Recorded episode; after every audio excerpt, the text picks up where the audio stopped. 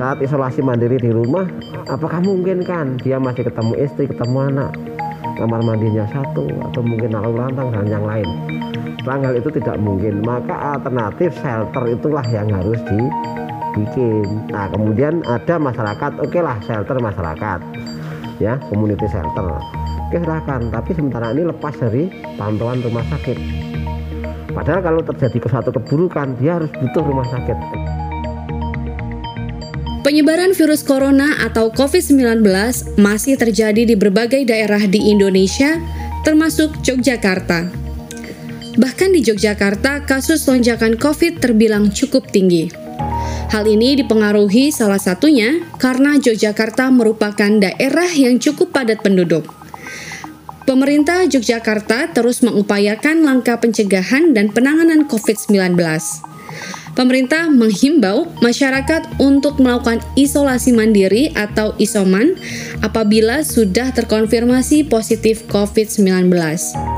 Namun pada kenyataannya, tidak semua masyarakat memiliki kemudahan dalam melakukan isoman. Di antaranya karena keterbatasan kondisi tempat tinggal. Menanggapi hal tersebut, berbagai kalangan masyarakat turut bahu-membahu untuk menyediakan shelter isoman bagi pasien COVID, seperti salah satunya yang dilakukan oleh Universitas Gajah Mada. Lantas bagaimana masyarakat dapat mengakses shelter ini, serta bagaimana fasilitas yang dimiliki? Temukan jawabannya hanya di Polgov Podcast. Stay tune terus ya!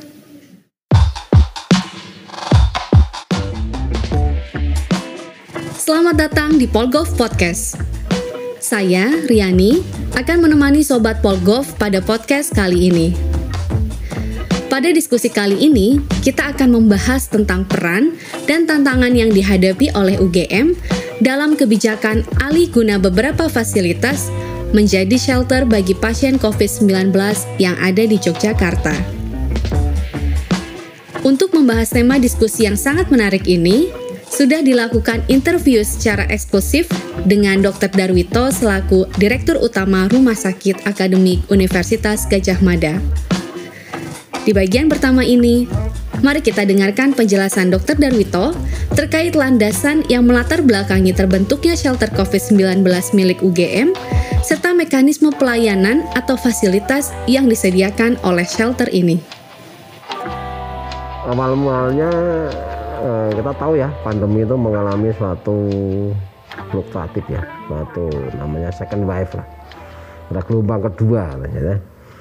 itu semua rumah sakit di DIY kolak saya kebetulan ketua persi DIY bagaimana keadaan sesungguhnya kalau tidak ada suatu inovasi terobosan? Maka kemudian saat saya dilantik jadi direktur utama rumah sakit akademik UGM saya lontarkan gagasan itu pada Pak Rektor Nah itulah UGM. UGM itu berpikir untuk rakyat. Pak Rektor mempunyai semangat yang sama. Saat eh, saya ajukan gagasan bahwa shelter yang dibina oleh uh, rumah sakit akademi UGM.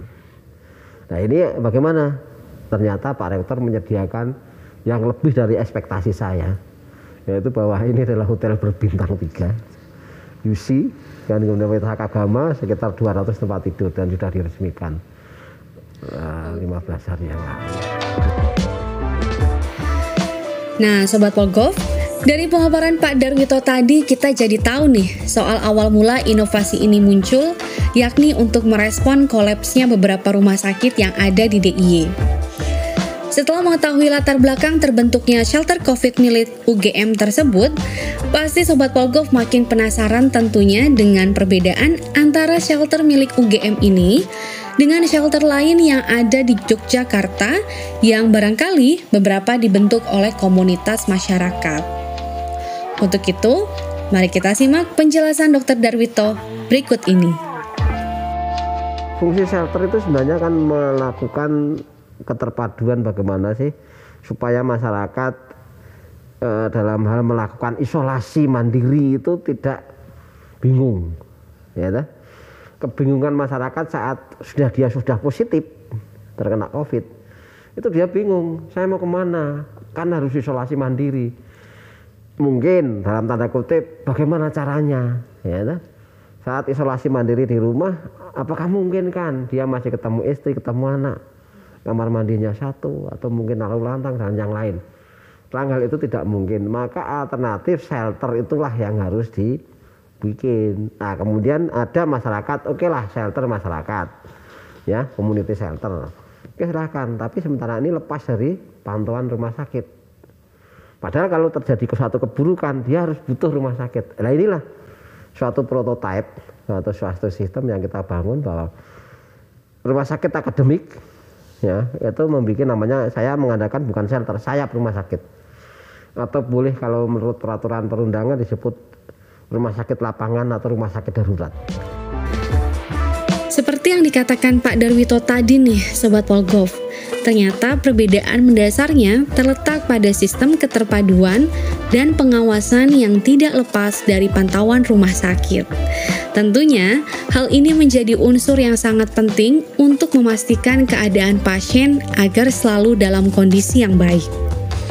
Daripada semakin penasaran dengan fasilitas apa saja yang akan didapatkan oleh para pasien COVID-19 yang melakukan isolasi di shelter UGM ini, berikut kita akan dengarkan penjelasan dari Dr. Darwito.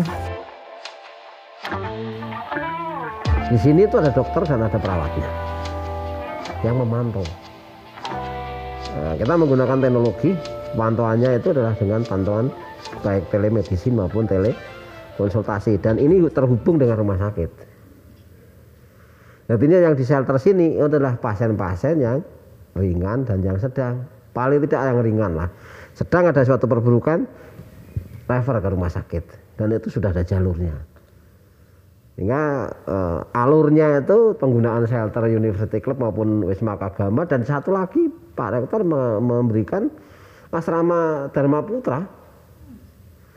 Di sini itu 200 tempat tidur, Dharma Putra 300. Berarti sekitar 500 tempat tidur bahkan di Bajiro itu 300-an wow. ada yang Bajiro juga tapi yang kita kelola rumah sakit adalah uh, eh, UC Wisma Kagama dan uh, Asrama Dharma Putra Karanggayam kemudian MIC Mardia Islamic Center itu tapi dikelola oleh uh, Rumah Sakit Sarjito. Tapi prototipnya sama dengan kita. Artinya bahwa pasien datang ke rumah sakit di RSA dilakukan suatu asesmen bagaimana dia apakah dia sudah positif apakah dia ini termasuk dipilah. Dipilah apakah gejala ringan sedang atau berat. Kalau berat langsung masuk rumah sakit. Ringan dan sedang dilihat. Kalau misalnya ringan dan e, saat lihat ada kriteria kita tertentu oke kita dorong ke shelter. Di sini dipantau. Apabila mengalami perburukan oke dorong ke rumah sakit lagi. Bahasa Jawa ini banyu mili Banyu artinya seret sana masuk sana kemudian dia e, dipilah dorong ke shelter karena sedang ringan. Kalau sedang mengalami perburukan dorong rumah sakit untuk dirawat. Sehingga rumah sakit itu hanya dirawat pasien-pasien yang berat yang butuh tindakan medis tertentu nah, itulah sehingga nanti diharapkan yang dulunya adalah kekurangan bed nggak akan terjadi. Semoga. Oleh ngarso dalam, oleh gubernur, rumah sakit itu di, diberikan SK. SK-nya adalah SK rumah sakit lapangan atau rumah sakit darurat. Maka dengan adanya SK tersebut dibiayai oleh APBN Sobat Polgov, dari jawaban dokter Darwito kita jadi tahu ya akhirnya fasilitas apa saja gitu yang disediakan oleh shelter UGM. Salah satunya adalah layanan telekomunikasi dan telekonsultasi yang terhubung secara langsung dengan rumah sakit. Selanjutnya, kira-kira siapa aja ya yang bisa mengakses layanan shelter ini? Yuk daripada penasaran lagi, kita coba simak jawaban dari dokter Darwito. Inilah Pak Rektor udah bilang ini untuk umum 200 tapi kan kita juga sama ya masyarakat umum boleh. Bahkan di Wisma Karanggayam itu 300 masih belum terisi. Ini baru keterisiannya sekitar 50 persen. 50 persen. Masih di sini 200 paling banter 70 belum sampai 100 lah mungkin hanya seratusan mungkin maksimal. Karena kan berputar. Kalau dia sudah oh, pulang, ada pasien masuk lagi, pulang masih lagi seperti itu. Nah, jadi jangan khawatir lagi nih Sobat Polgov. Sesuai instruksi Pak Rektor tadi, layanan ini terbuka untuk publik. Artinya, shelter ini bukan hanya ditujukan bagi sivitas akademika UGM, tapi juga dapat diakses oleh masyarakat umum. Kalau kita mundur sedikit ke belakang, tadi kita sudah mendengar ya soal latar belakang, kemudian fasilitas, dan bahkan peruntukannya untuk siapa saja. Selanjutnya, kita ingin tahu nih, seberapa besar dampak kehadiran shelter ini bagi rumah sakit-rumah sakit yang ada di Yogyakarta. Kita coba simak penjelasannya ya. Nah, rumah sakit sudah bisa mengalihkan pasien dirawat 2, 3, 4 hari kondisinya sudah mulai membaik dorong ke sini pasien yang melakukan dulu kan gini pasien itu datang di rumah sakit di asesmen orangnya minta mondok misalnya orang mondok tapi nggak bisa. Gimana? Di rumahnya saya nggak ada pak yang yang oke misalnya dengan gejala sedang. Kan terpaksa di rumah sakit. Makanya sebenarnya ini nggak perlu. Dorong di shelter sini di eh, sayap rumah sakit sini gitu loh. Dengan di sini kan kita punya kalau sini 200 tempat tidur kan sampai dengan satu rumah sakit. Ya sehingga nanti di rumah sakit itu hanya khusus pasien-pasien yang memang berat gejalanya Ya harus karena begini, kalau di shelter itu tidak di ada suatu kolaborasi atau suatu jalan apa istilahnya ada connect connecting ya, connecting pelayanan. Ya bagaimana orang ini misalnya terjadi penurunan uh, saturasi yang harusnya dia butuh rumah sakit, rumah sakitnya penuh, nggak terkoneksi dia datang rumah sakit satu satu yang lain nggak penuh. Nah ini kan nggak Oke, di sini ada suatu penurunan apa saturasi atau memang jadi e, memburuk ya toh. Memburuk, sini sudah kita buka. Kan ada komunikasi. Karena pegawainya sini dan ini ada koneksi. Sehingga di sini oke buka e, siapkan e, apa istilahnya bangsal mana. E, geser, tambah ini kan seperti itu. Sehingga ini pasti dapat tempat. Karena sudah disiapkan. Misalnya oke okay, jangan dulu, oke di sini ada oksigen, ya, ya, seperti itu. Sehingga nanti pasien itu tidak tambah berat. Karena ada dokter, kemudian oke okay, dorong rumah sakit, OGD siapkan OGD-nya kan gitu. Oke, jadi dari pemaparan dokter Darwito tadi, ternyata rumah sakit-rumah sakit yang berada di Yogyakarta ini merasa sangat terbantu sekali loh Sobat Polgov pasca hadirnya shelter ini dalam menekan jumlah pasien COVID-19 dari waktu ke waktunya. Selanjutnya, saya punya pertanyaan menarik nih Sobat Polgov. Kira-kira, apakah semua institusi pendidikan dapat terlibat nggak ya dalam penanganan COVID-19 ini? Penasaran? Penasaran? Sama saya juga. Untuk itu, mari kita simak bersama-sama jawaban dari Dr. Darwito berikut ini. Universitas yang punya fakultas kedokteran itu punya namanya rumah sakit akademik. Okay. Di mana pun ada rumah sakit akademik punya UGM, punya UNER, punya UNS, punya Undip, punya UI semuanya sebenarnya bisa di situ ada asrama mahasiswa yang sementara saat ini kosong. Mahasiswanya kan semuanya WFH, ya kan? Belajar online di rumah. Di situ kan kosong. Kenapa nggak dipakai? Baik Sobat Pogov, kira-kira tadi kita sudah mendengar ya jawaban dari Dr. Darwito yang menjelaskan bahwa selama institusi pendidikan, dalam hal ini universitas memiliki fasilitas pendukung seperti fakultas kedokteran dan rumah sakit, maka inisiasi ini juga bisa direplikasi di berbagai tempat yang lain. Kuncinya barangkali cuma satu nih Sobat Pogov, M, A, U. Mau atau enggak untuk melakukan hal itu?